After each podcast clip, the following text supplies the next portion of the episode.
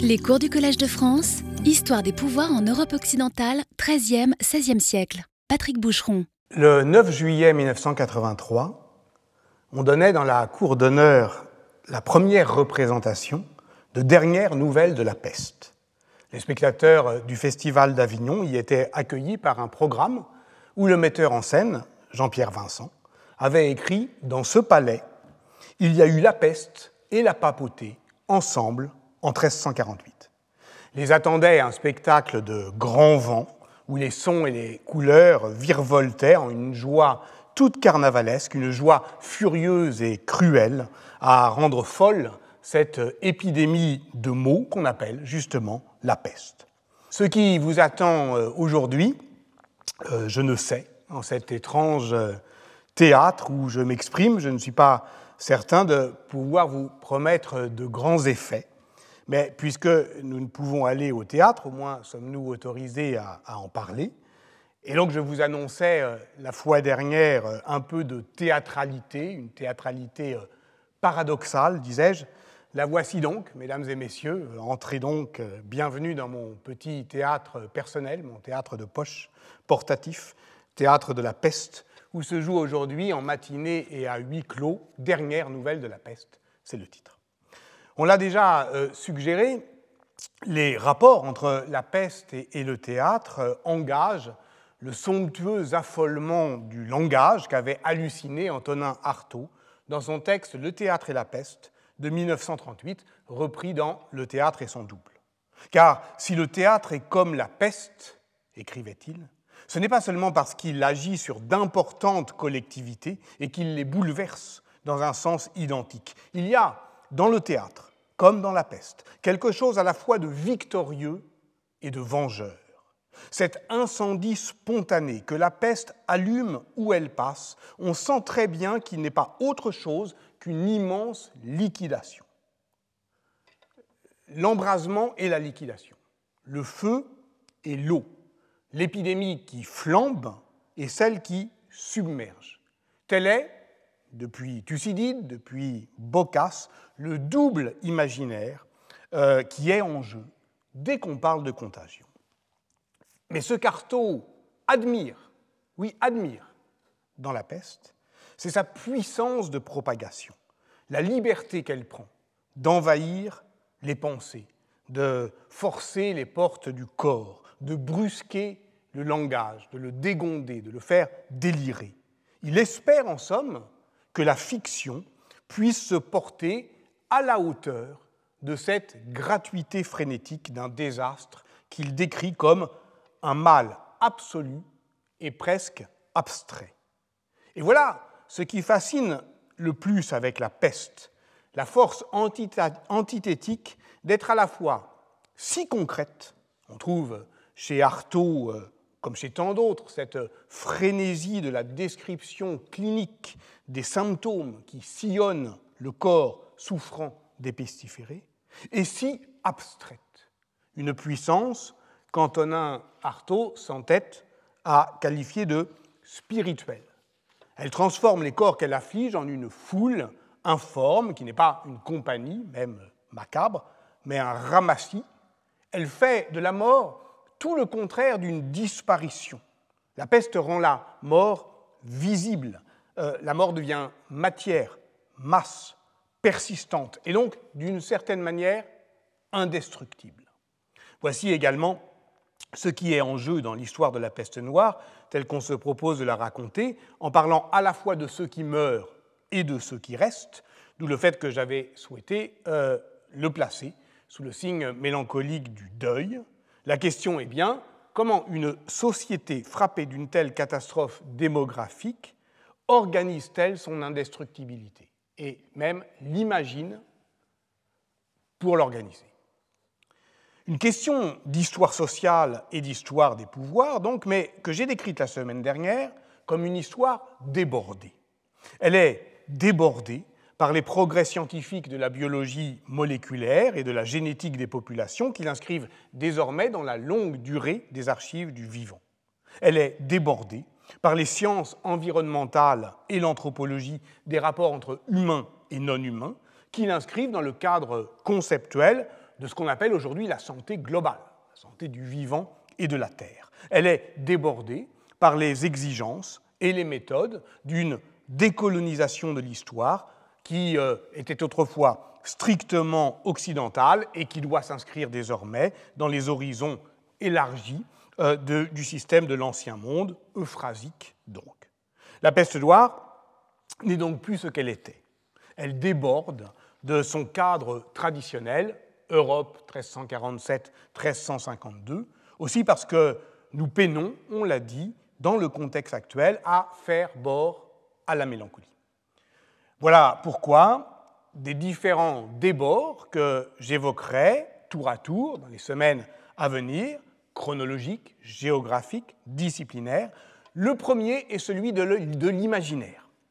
Non pour s'y complaire, mais pour tenter d'en contrôler d'emblée les effets.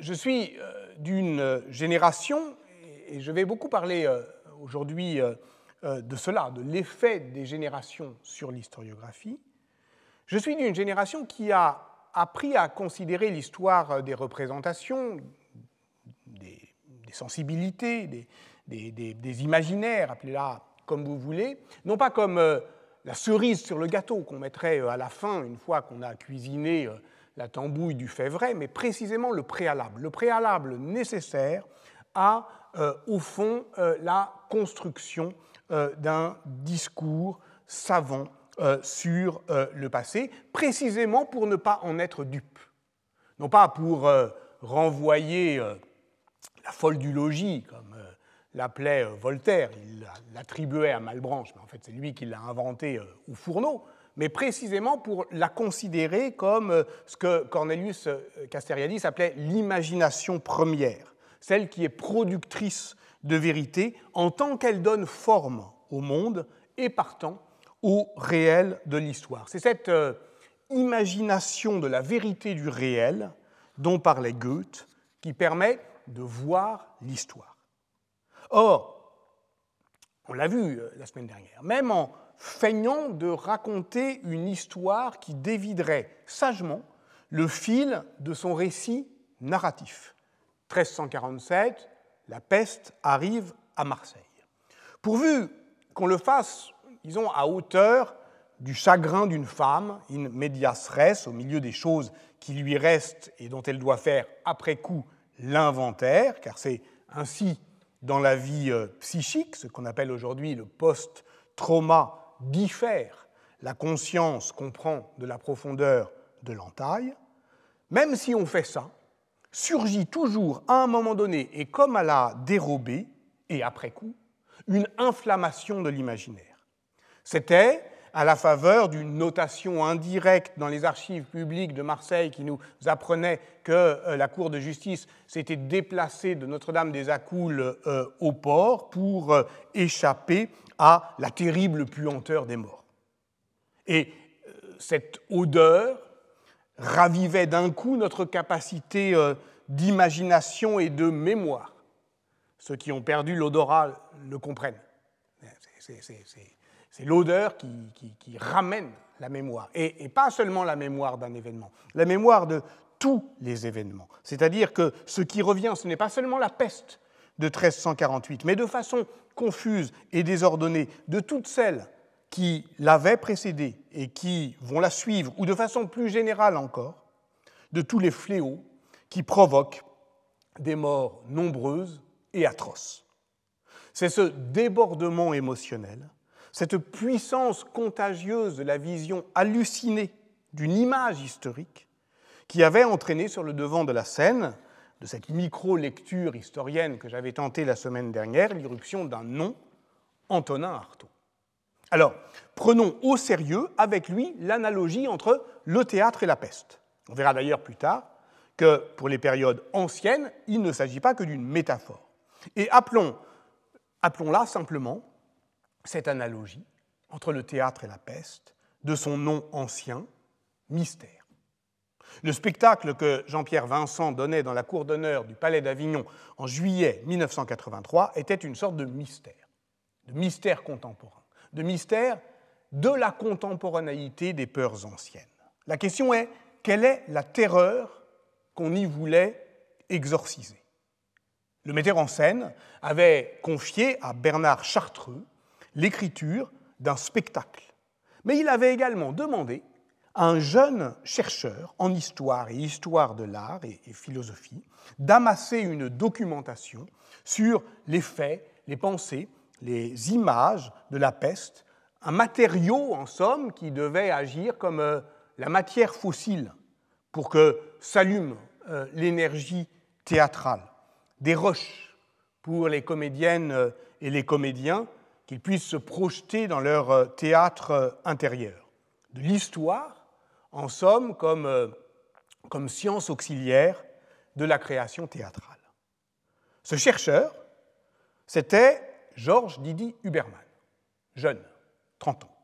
Il rassembla les pièces de ce mémorandum comme un atlas, celui déjà warburgien de la mémoire pathétique des corps. Je cite, « Les gestes de la peste, comme ceux de la peur et de la douleur en général, délivrent une mémoire dont nous avons perdu le souvenir. » On peut se souvenir, le faire ressurgir en le disant, pour voir. On le dit pour voir, comme on dit au poker.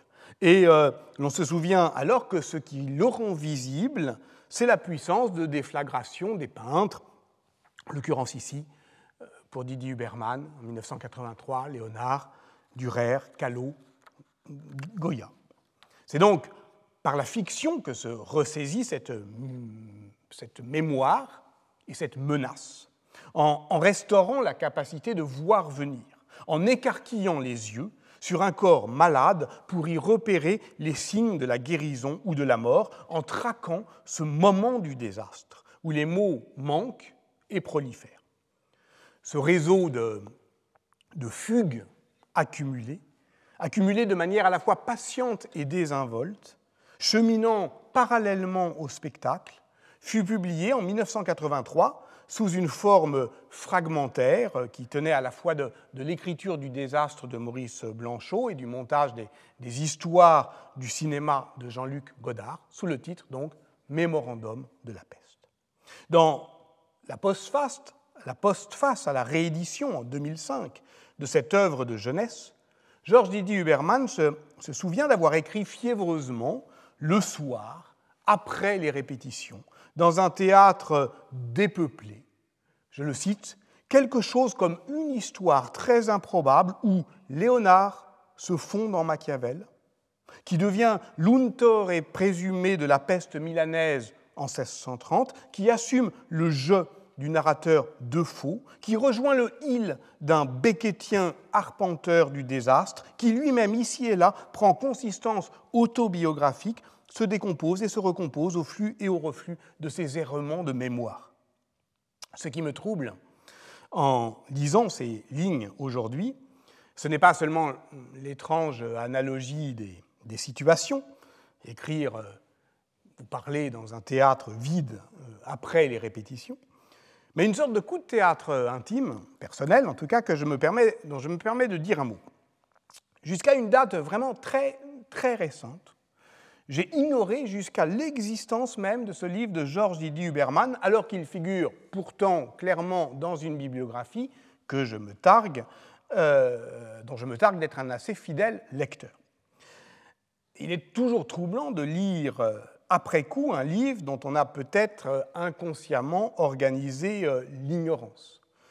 Je vous passe le relevé paranoïaque des signes qui auraient dû m'y conduire depuis longtemps, surtout quand on s'intéresse à ce que c'est que de ne pas voir ce que l'on a sous les yeux, et de reconnaître dans cet effet différé des rapprochements sur lesquels on a écrit il y a longtemps, un Léonard qui se fonde en Machiavel tout de même, mais aussi le rêve de Dürer, l'histoire de la colonne infâme de Manzoni, c'est lui le Untore, dont je parlais en séminaire voici 2 ans, et aussi des références que je m'apprêtais à vouloir mobiliser, comme Defoe la semaine prochaine, Beckett plus tard. Je ne m'attarde pas sur ce trouble, me contentant de signaler qu'il porte sur cette puissance imaginante de la confusion des temps dont je veux parler aujourd'hui.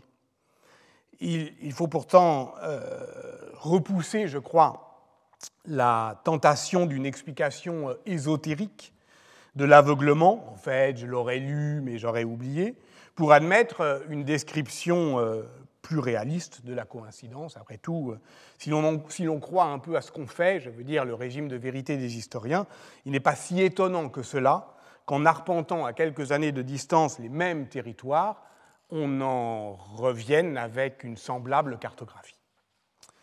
Je n'en dis pas davantage ici, me contentant pour l'instant de citer ce passage de Mémorandum de la peste qui poursuit et relance la réflexion engagée la semaine dernière. Mais à la peste, il faut bien un narrateur, un qui ose dire « mes yeux ont tout vu ». Il faut bien, tâche lourde ou non, un arpenteur du désastre, un mélancolique, un dont la maladie différait un peu des autres, maladie à la mort, non maladie mortelle encore, un qui pressent qu'il n'arrive pas à mourir. Au théâtre, celui qui n'arrive pas à mourir, ce n'est pas le héros, lui il parvient très bien, c'est le cœur. Voilà pourquoi la narration théâtrale organise une survivance chorale. C'est elle qui est donnée à voir et à entendre à Avignon en 1983 dans Dernière nouvelle de la peste. Tout se dit sur scène. Les prières, les agonies, les paroles des médecins, les règlements sanitaires, les extases, les satires.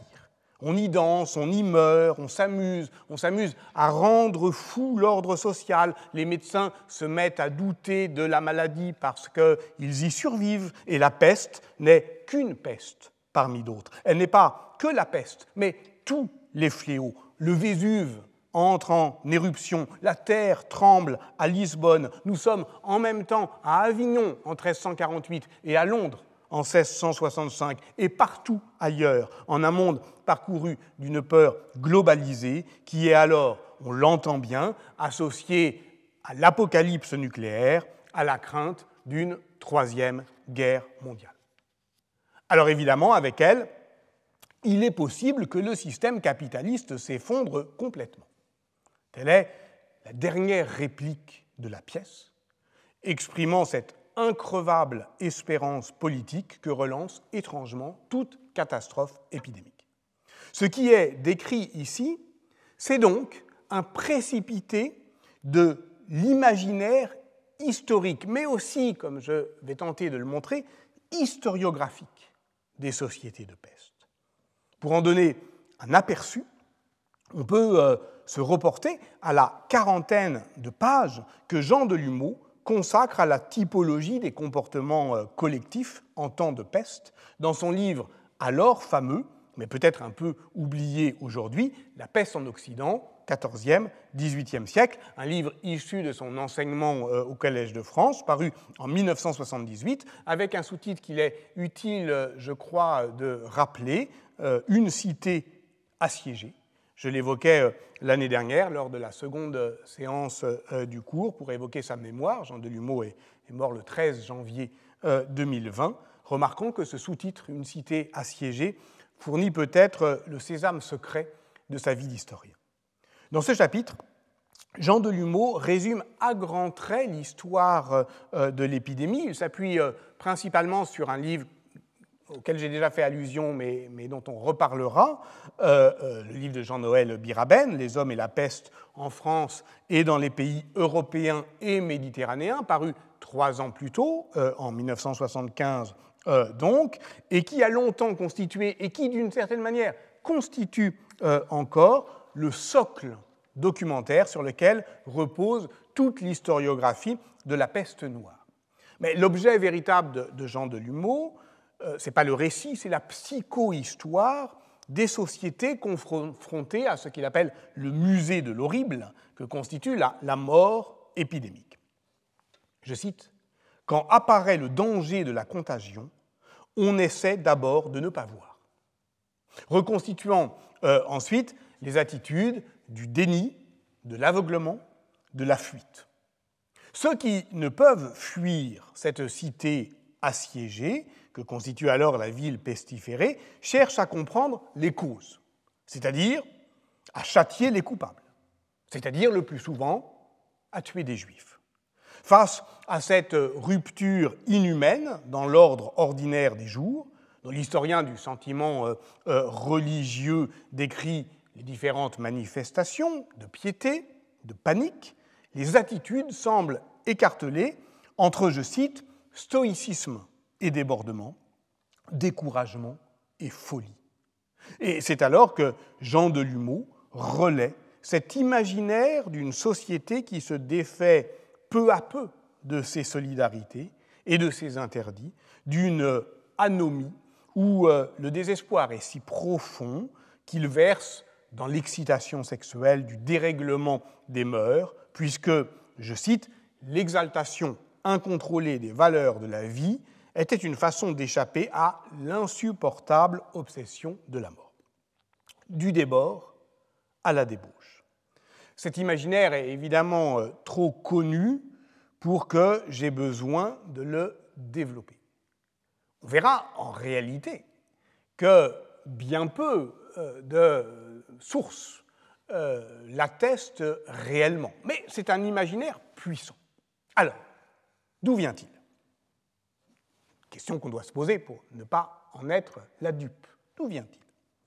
On pense évidemment à ces pages qui décrivent ces contrastes violents entre la vie et la mort. On pense évidemment au livre de l'historien néerlandais Johan Huizinga, L'automne du Moyen-Âge, publié en 1919, traduit en français en 1932, livre envoûtant, livre dérangeant, dont l'influence sur l'historiographie française notamment fut aussi souterraine qu'elle fut honteuse. À ce niveau de profondeur, remarquait Jacques Le Goff, on en arrive à une impossible périodisation, qui est bien le problème qui nous intéresse aujourd'hui. Je signale au passage qu'un livre récent, publié en 2019 sous la direction d'Élodie Lecupre-Desjardins, L'odeur du sang et des roses, relire Johan Huizinga aujourd'hui, permet d'éclairer l'actualité paradoxale de cet antimoderne, au fond, qu'est Huizinga, plus proche de Burckhardt que de ses contemporains Henri Pirenne et Marc Bloch, et qui cherchait en somme à poétiser l'histoire comme une forme culturelle qui a parti liée justement avec l'écriture de la mélancolie. Quand le monde était de 5 siècles plus jeune qu'aujourd'hui, les événements de la vie se détachaient avec des contours plus marqués. Tel est l'incipit fameux de son premier chapitre, décrivant l'âpre saveur de la vie. Sauf que dans son tableau d'un XVe siècle flamand, noyé dans les brumes de l'indistinction chronologique, Huizinga ne dit presque rien de la peste. Et sauf que, lorsqu'il décrit ce qu'il appelle la soif goulue de la vie, de ces pestiférés désespérés, Delumeau ne cite pas Huizinga. Ce qu'il cite en revanche sont des médecins. Il signale dès sa première note, empruntée à la thèse de médecine de Marie-Christine Lafosse, Psychologie des foules devant les épidémies de peste au Moyen-Âge, tenue à Rennes en 1976, que je n'ai pas lu, et cite également un article de Paul Fréhour, que j'ai lu, Réaction des populations atteintes par une grande épidémie, paru en 1960 dans la revue de Psychologie des peuples. Donc il y a un rapport quand même entre cette histoire des mentalités et, disons, une médecine qui est très liée aussi à la psychologie des foules, disons, et à la sociologie de cette psychologie. C'est à lui, c'est à Fréhour qu'il emprunte l'idée, par ailleurs assez commune, de dissolution de l'homme moyen. Ce qui disparaît avec la peste, écrit Delumeau, c'est, je le cite, cet univers du juste milieu et des demi-teintes qui est le nôtre aujourd'hui. Alors, nous ne sommes pas très loin, on le voit, de Huizinga, une fois de plus. Je cite encore Jean Delumeau dans La peur en Occident, « On ne pouvait qu'être lâche ou héroïque, sans possibilité de se cantonner dans l'entre-deux. » C'est peut-être ce qu'on voulait croire en 1978, car une telle dramatisation toute théâtrale s'éclaire peut-être à la lueur d'une étrange incise à la faveur de laquelle l'historien décrivait les scènes de fuite des élites hors des villes frappées par la peste en précisant qu'elles annoncent celles qui, pour un autre motif, la France connut en juin 1940. Cette idée, en 1978, qu'on ne peut être que qu'il n'y a pas d'entre-deux, ce qui est faux, hein, qu'on ne peut être que lâche ou héroïque, elle nous montre quelque chose qu'on sait bien.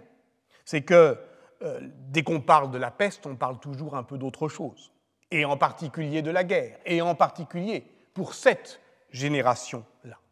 Ainsi, Albert Camus, bien évidemment, que Jean Delumeau, d'ailleurs, convoque dans son chapitre, lorsqu'il évoque la mort massive des rats comme signe avant-coureur de l'épidémie. Et je crois que c'est quand même le trait qui frappe le plus le lecteur d'aujourd'hui à la lecture de ce chapitre si caractéristique, et c'est pour cela que j'y insiste, si caractéristique d'un certain moment historiographique, celui des années, disons, 1975-1985, où se solidifie durablement cette première assise des savoirs historiens sur la peste noire.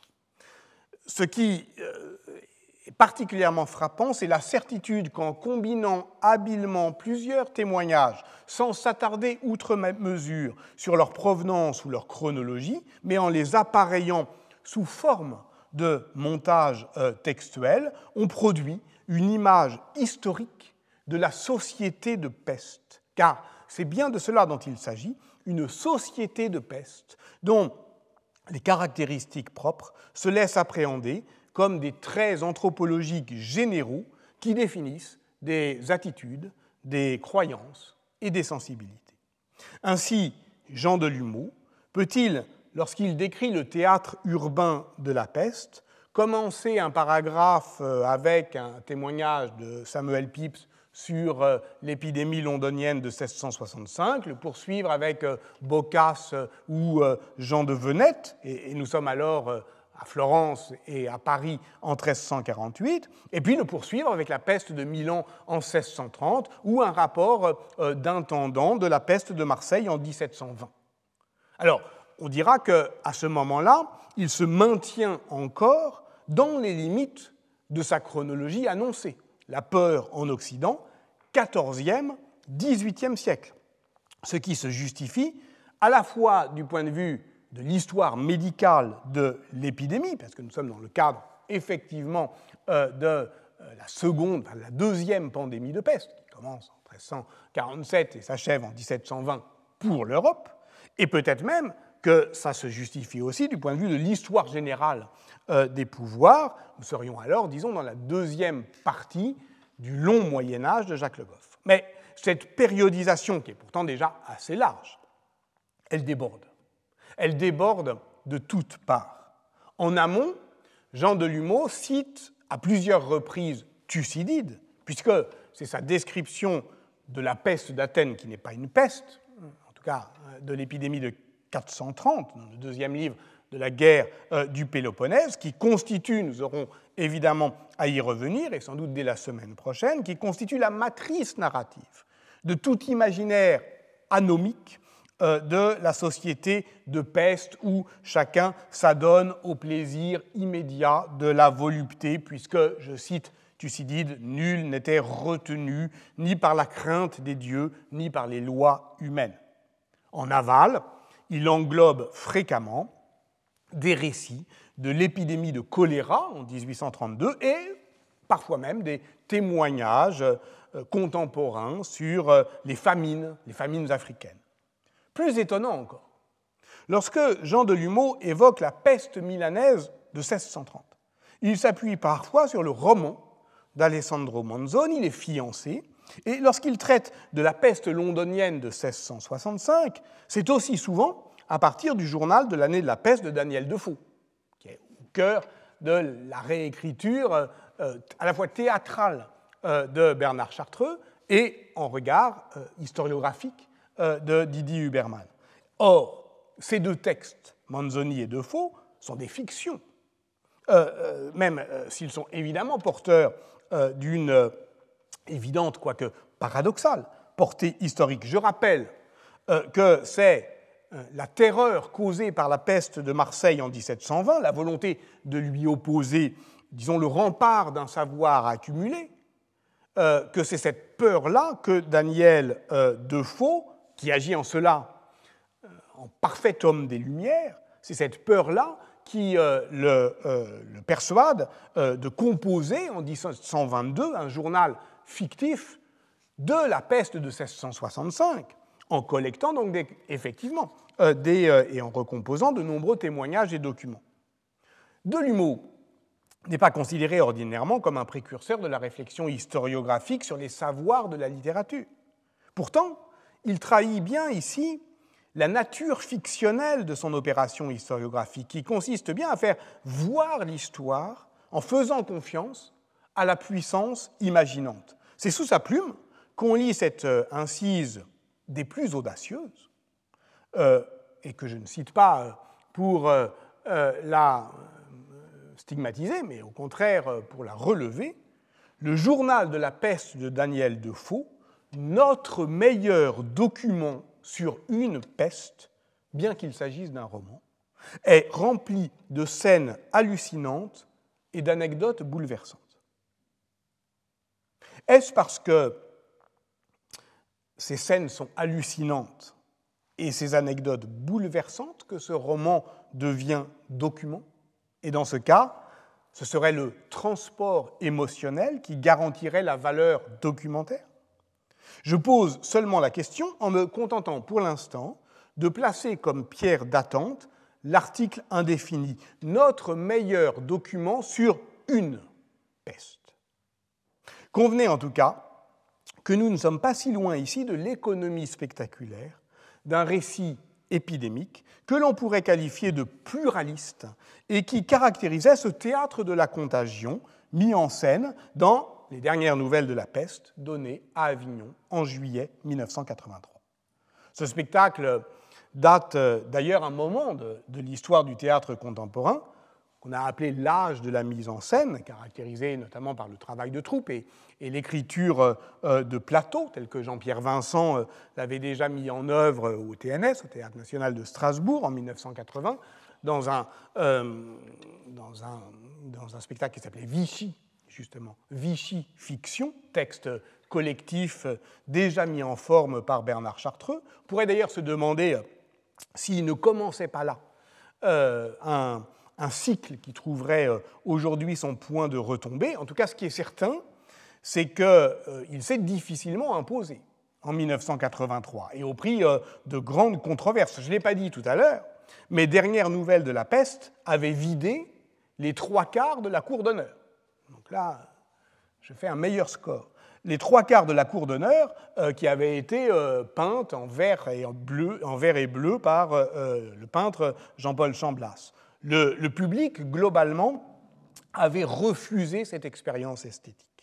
Et Jean-Pierre Vincent l'admettra plus tard, je le cite, « C'était un spectacle radical, sarcastique, satirique, impressionnant, qui demandait de la part du public beaucoup de décontraction. » Spectacle radical, sans doute, que le théâtre de la contagion, puisqu'il délivre un récit épidémique profondément ambivalent. Et c'est cela, peut-être, qui empêche le public d'être vraiment décontracté. Le temps de la peste, écrit Bernard Chartreux dans la préface à l'édition de sa pièce, présente, je le cite, l'homérique bataille de l'explosion et du colmatage, de la déliquescence et du durcissement, du désordre fou et de l'acharnée volonté de mise en ordre.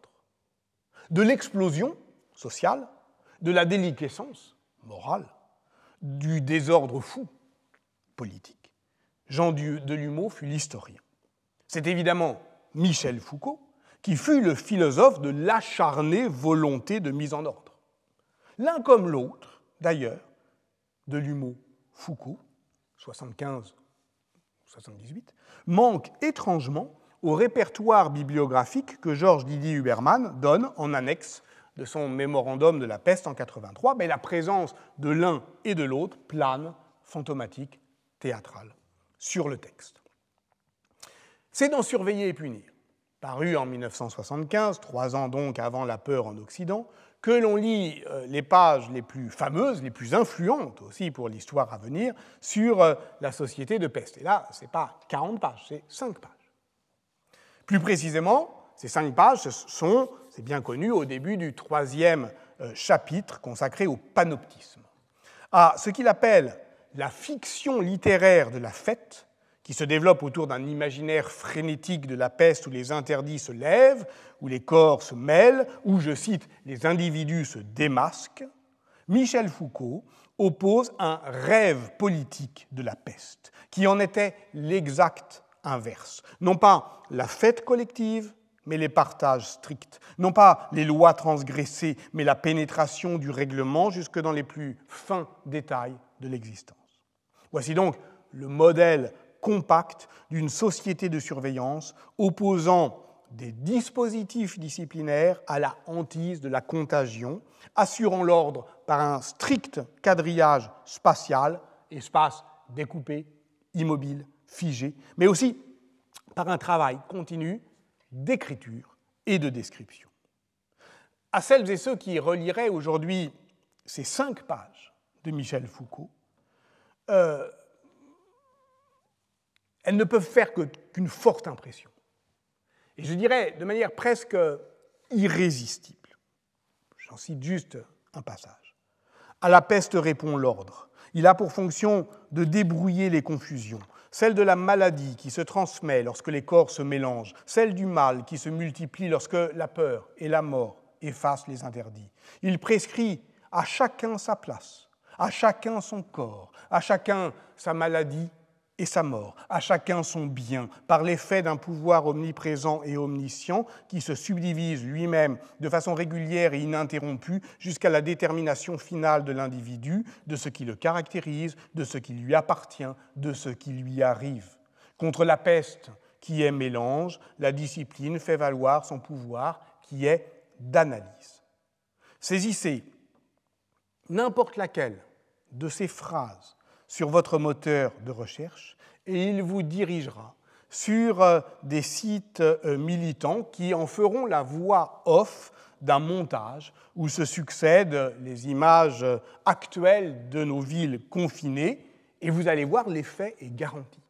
C'est pour ça que je disais qu'il est irrésistible. C'est un effet de transparence qui valide à lui seul la radicalité de la critique sociale.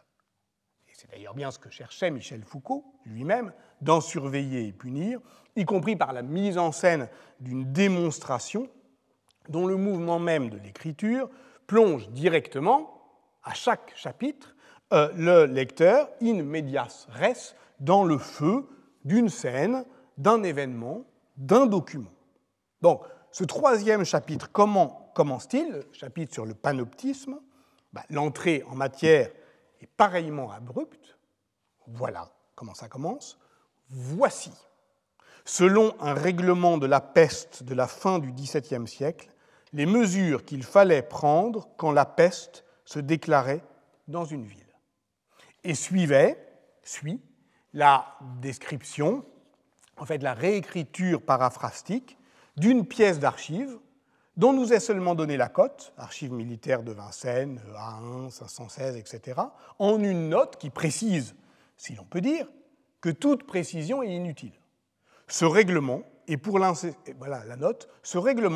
l'essentiel conforme à toute une série d'autres qui datent de cette même époque ou d'une période antérieure. Entendez-vous le redoublement de l'indéfini. Il était une fois une peste dans une ville. L'histoire du malentendu entre Michel Foucault et les historiens, depuis Surveiller et punir, et la réponse des historiennes et des historiens publiée en 1980 sous la direction de Michel Perrault, L'impossible prison. L'histoire de ce malentendu, donc, provient en réalité de cette indistinction documentaire, de l'exemplification, qui n'est pas, d'ailleurs, propre aux philosophes, mais un trait d'époque qu'il grossissait, qu'il prolongeait, dont il tirait toutes les conséquences épistémologiques. Car ce qui se donne à voir dans ce type d'écriture de l'histoire est moins un préalable qu'un paradigme. Le diagramme d'un mécanisme de pouvoir ramené à sa forme idéale. Comme l'écrit Foucault du panoptisme, c'est à la fois un édifice onirique qui vaut en même temps comme figure de technologie politique. Ce paradigme donc peut effectivement se rendre visible dans une archive qui est située. Par exemple, le panoptisme se donne à voir dans le panopticon de Bentham, la société de peste dans un règlement d'une société urbaine soumise à une peste, mais il ne s'est réduit évidemment pas. Il est donc bien un paradigme au sens de l'épistémologie des sciences, au sens de Kuhn, c'est-à-dire un objet singulier qui vaut pour tous les autres de la même classe, qui en définit l'intelligibilité, et voilà pourquoi d'ailleurs il fait davantage qu'appartenir à un ensemble qui le constitue. Mais à l'inverse du modèle cunien, il est impossible de séparer, dans le cas paradigmatique, singularité et exemplarité, puisqu'il expose son appartenance à une série chronologique en même temps qu'il la suspend. Par conséquent, ce n'est pas seulement que le paradigme se rend visible dans une archive, c'est qu'il rend l'archive lisible, en révélant ce qu'on pourrait appeler ses plans de clivage. Donc, la valeur paradigmatique de la société de peste pour Michel Foucault, il faut comprendre qu'elle n'a de sens que pour être immédiatement mise en œuvre dans la suite du chapitre.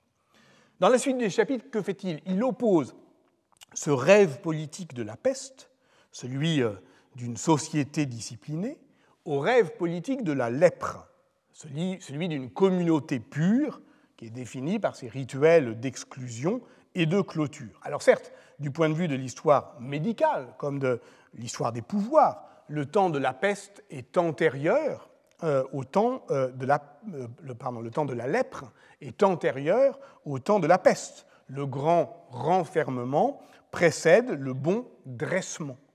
Mais le plus important pour Michel Foucault, c'est de montrer que ce sont deux paradigmes qui ne se succèdent pas, mais qui se combinent au XIXe siècle lorsque l'on pestifère les lépreux, c'est-à-dire lorsqu'on applique les techniques de pouvoir propres au quadrillage disciplinaire aux espaces d'exclusion, aux espaces de relégation, dont le lépreux, je le cite, était l'habitant symbolique, et les mendiants, les vagabonds, les fous, les violents formaient la population réelle.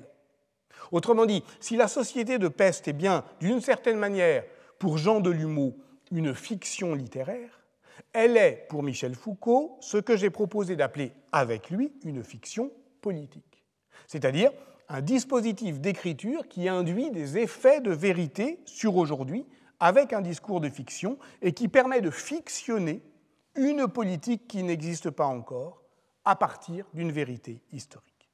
Si sa portée dépasse donc de beaucoup sa productivité historiographique, cela ne doit pas nous empêcher de mesurer cette dernière, la productivité historiographique, à l'aune de la capacité du paradigme foucaldien à rendre lisible l'archive historienne.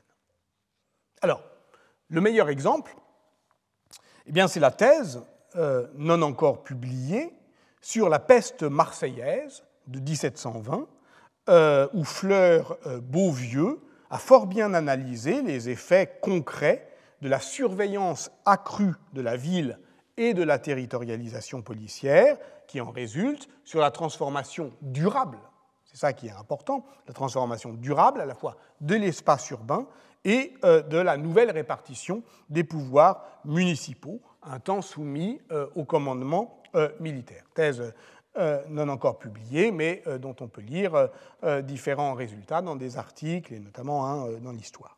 Elle l'a fait, Fleur Beauvieux a donc fait ce travail, cet excellent travail, dans une perspective qui est explicitement foucaldienne, mais très prévenante quant aux effets de source d'une enquête qui est fondée sur l'exploitation intensive des ordonnances de police au moment où elle-même explose. Il y a 200 textes ratifiés en quelques mois. Et donc, tout cela, inévitablement, conforme une cité du droit qui n'embrasse probablement pas l'ensemble de ce qu'elle appelle, très justement, c'est le titre de sa thèse, les expériences ordinaires de la peste.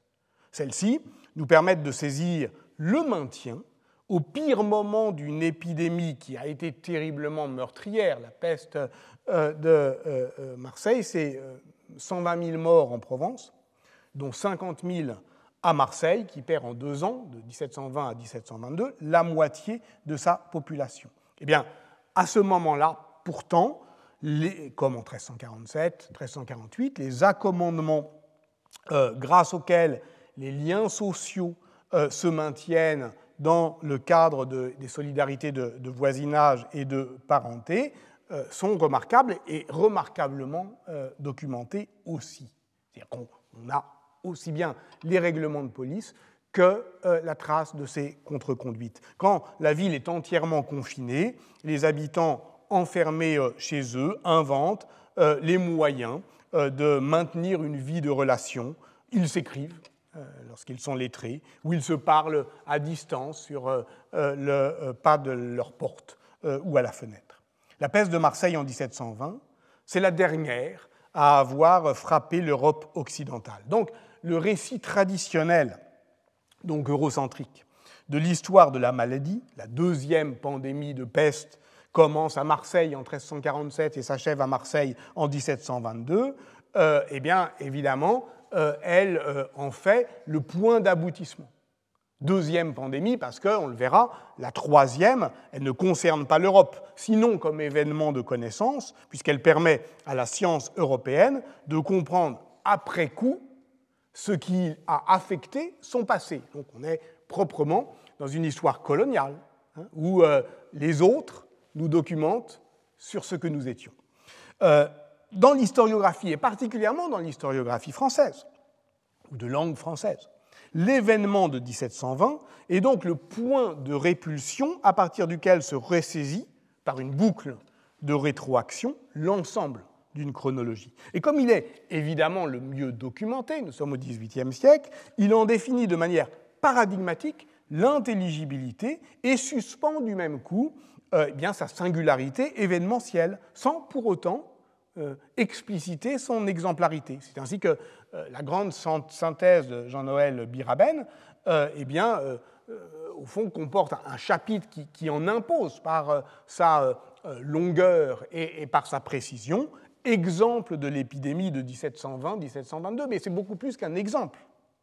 En fait, si on se prétend, même si on se prétend historien rigoureux, strict de la peste noire, vous comprenez bien qu'il faut l'inscrire dans cet événement de longue durée, parce que ne pas le faire, c'est prendre le risque de ne considérer tous les événements du milieu du XIVe siècle que comme des précédents de faible intensité d'un paradigme qui se donne à lire de manière plus éclatante, plus nette, plus cruelle, effectivement, au XVIIIe siècle. Ce qui est d'ailleurs très propre aussi à l'idée de long Moyen-Âge. C'est particulièrement net, par exemple, si l'on cède à la tentation de lire la réglementation sanitaire des cités italiennes de la seconde moitié du Trecento, qui existe, hein, évidemment, à l'ombre intimidante du paradigme de la surveillance foucaldienne. Parce que dans ce cas-là, on décrira comme prologue d'un discours qui s'énoncera plus tard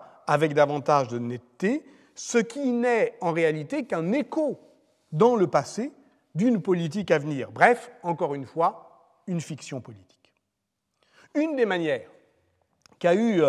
donc c'est un problème difficile, hein, et c'est le problème qu'on va devoir affronter. Une des manières qu'a eu l'historiographie de ne pas se poser la question, c'est précisément de considérer qu'une peste est une peste. Qu'elle est, pour paraphraser la formule sartrienne, toute une peste, faite de toutes les pestes, qui les vaut toutes et que vaut n'importe laquelle d'entre elles.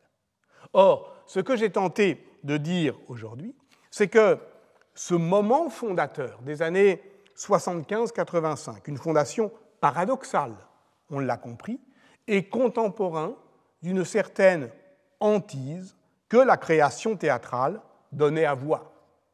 Et sur ce seuil se situait évidemment Didi-Huberman dans Mémorandum de la peste, qui écrivait pour l'un et pour l'autre. Avignon, juillet 1983. Je reviens donc une dernière fois pour terminer sur Dernière nouvelle de la peste.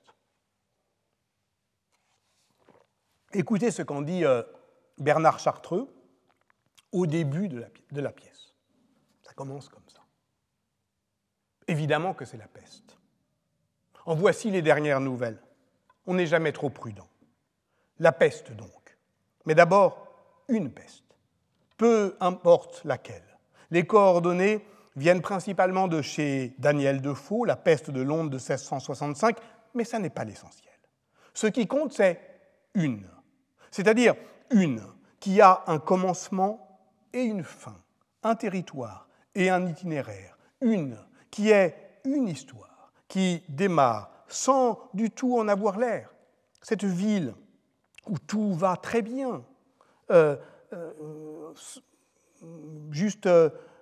ça et là, un petit couac, mais rien du tout vraiment.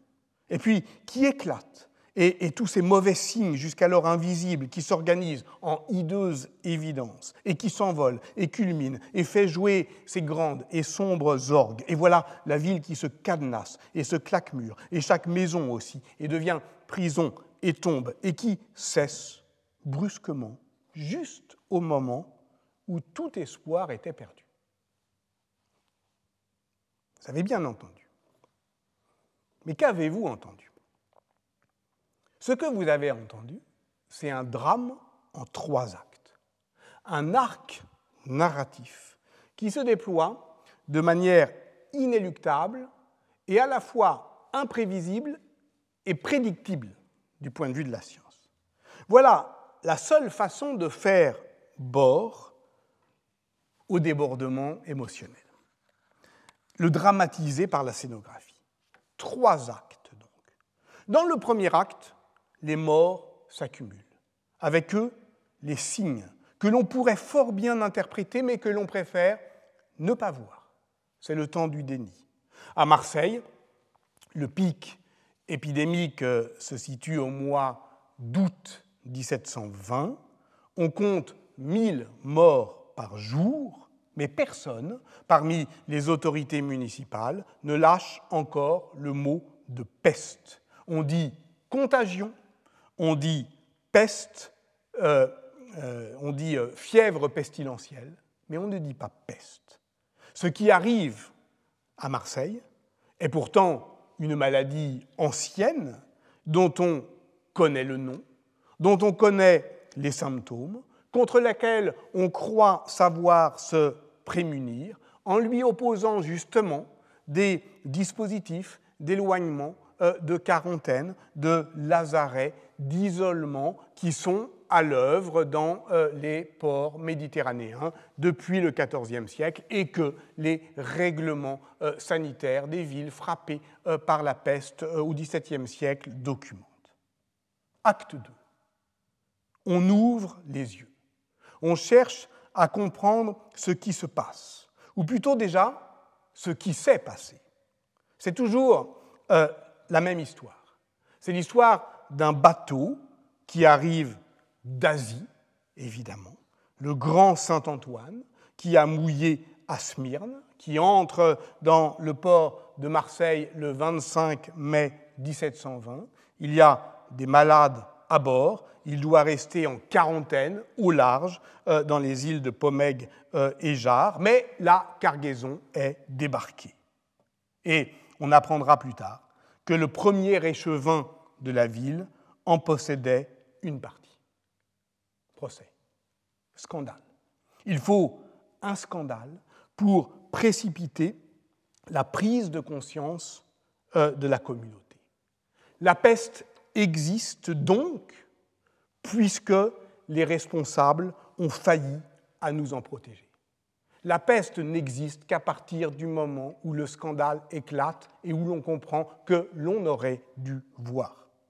Acte 3. Enfin, ils agissent. Vient le moment foucaldien des règlements de police, de la surveillance, du quadrillage. La ville devient alors un corps écrit. Le médecin Jean-Baptiste Bertrand rédige une relation historique de la peste de Marseille en 1720. C'est de l'histoire immédiate, c'est de l'histoire à chaud. Elle est publiée l'année suivante, 1721. L'événement est en cours. Dans cette relation, il nomme la première victime de l'épidémie, Marguerite d'Optane, tombée malade le 20 juin. Un nom est lâché, c'est la patiente zéro. Ce que je viens de décrire, et qui s'applique donc à la fois à la peste de Marseille de 1720 et au spectacle de Jean-Pierre Vincent en 1983, prétendant au fond mettre en scène une peste, n'importe laquelle d'entre elles, ces trois actes d'un récit épidémique sont tirés d'un brillant article de Charles Rosenberg, qui est historien du choléra dans l'Amérique du XIXe siècle. Et cet article a été publié en 1989 sous le titre « What is an epidemic? AIDS in historical perspective ». Parce qu'évidemment, comment ne pas y penser? Pourquoi? Comment ne pas réinterpréter aujourd'hui la hantise qui plane sur la Cour d'honneur en juillet 1983, à la lumière, si j'ose dire, de l'épidémie de sida?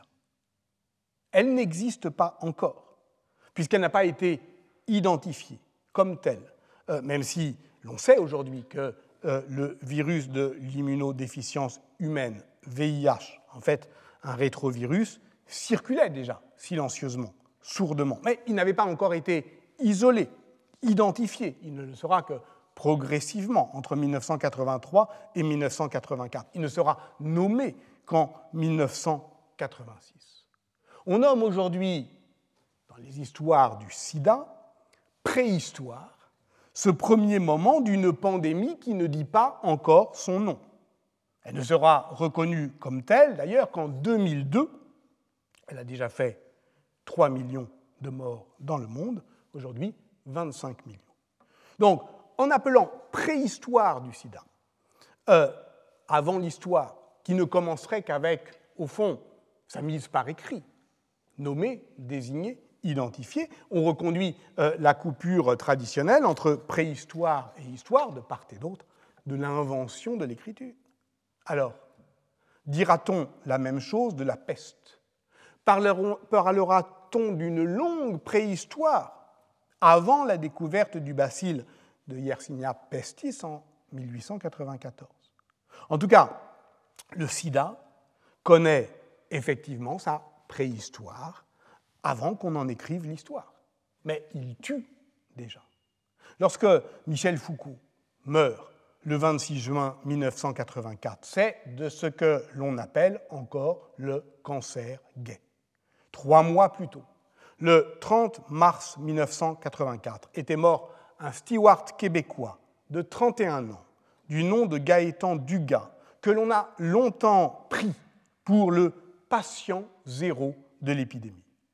En 2019, la documentariste canadienne Laurie Line lui a consacré un très beau portrait filmé, « Killing Patient Zero », qui rend un magnifique hommage à l'énergie, à la jeunesse, justement à ce débordement émotionnel, de celui qui fut par erreur stigmatisé comme, je cite, l'une des innombrables coupures de journaux d'alors, l'homme qui nous a apporté la peste. Parce que, évidemment, à ce moment-là, dans les années 80, c'est le mot de peste qui est, j'allais dire, le plus lourd à porter. Car en fait, cette sinistre réputation, qui au passage résultait d'une erreur de lecture de son dossier médical où il était signalé non pas comme patient zéro, mais patient O pour Out of California. Gaétan Dugas est aujourd'hui dans l'histoire officielle, si on peut dire, la 57e victime identifiée du sida. Mais peu importe au fond. C'est la notion même de patient zéro qui est profondément fallacieuse. Les professionnels de la santé publique, qui ont aujourd'hui en charge l'épidémie de Covid, ont été formés sur le plan médical et politique par l'épidémie de sida. C'est l'épidémie de sida qui leur a appris que les malades étaient les premiers experts de leur maladie. Mais ils peinent à se défaire de cette construction narrative d'un récit épidémique centré autour de cette notion que l'on sait pourtant parfaitement inopérante sur le plan épidémiologique, notion à laquelle Priscilla Ward a consacré un livre important et dont il est sans doute évidemment inutile d'insister sur la puissance culpabilisatrice, le patient zéro, qui ramenait de si loin dans cette épidémie post-moderne des forces archaïques. En inscrivant le sida dans l'arc narratif d'un récit épidémique, l'article de Charles Rosenberg lui donne une forme parfaitement théâtrale. Et cette dramaturgie vaut pour tous les théâtres de la contagion. Où a-t-il trouvé son inspiration ?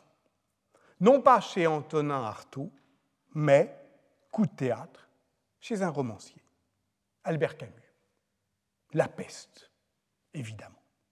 Ou, pour le redire avec Bernard Chartreux, évidemment que c'est la peste. En voici les dernières nouvelles. On n'est jamais trop prudent. La peste, donc, mais d'abord une peste, peu importe laquelle, etc. On connaît très bien le défaut d'une telle dramaturgie. Elle n'a pas de résolution finale. Le troisième acte, c'est celui qui ouvre la possibilité de la fin d'une épidémie. Mais quand est-ce que ça s'arrête vraiment ? Quand est-ce que le rideau tombe ? Quand est-ce qu'on applaudit et qu'on rentre chez soi ?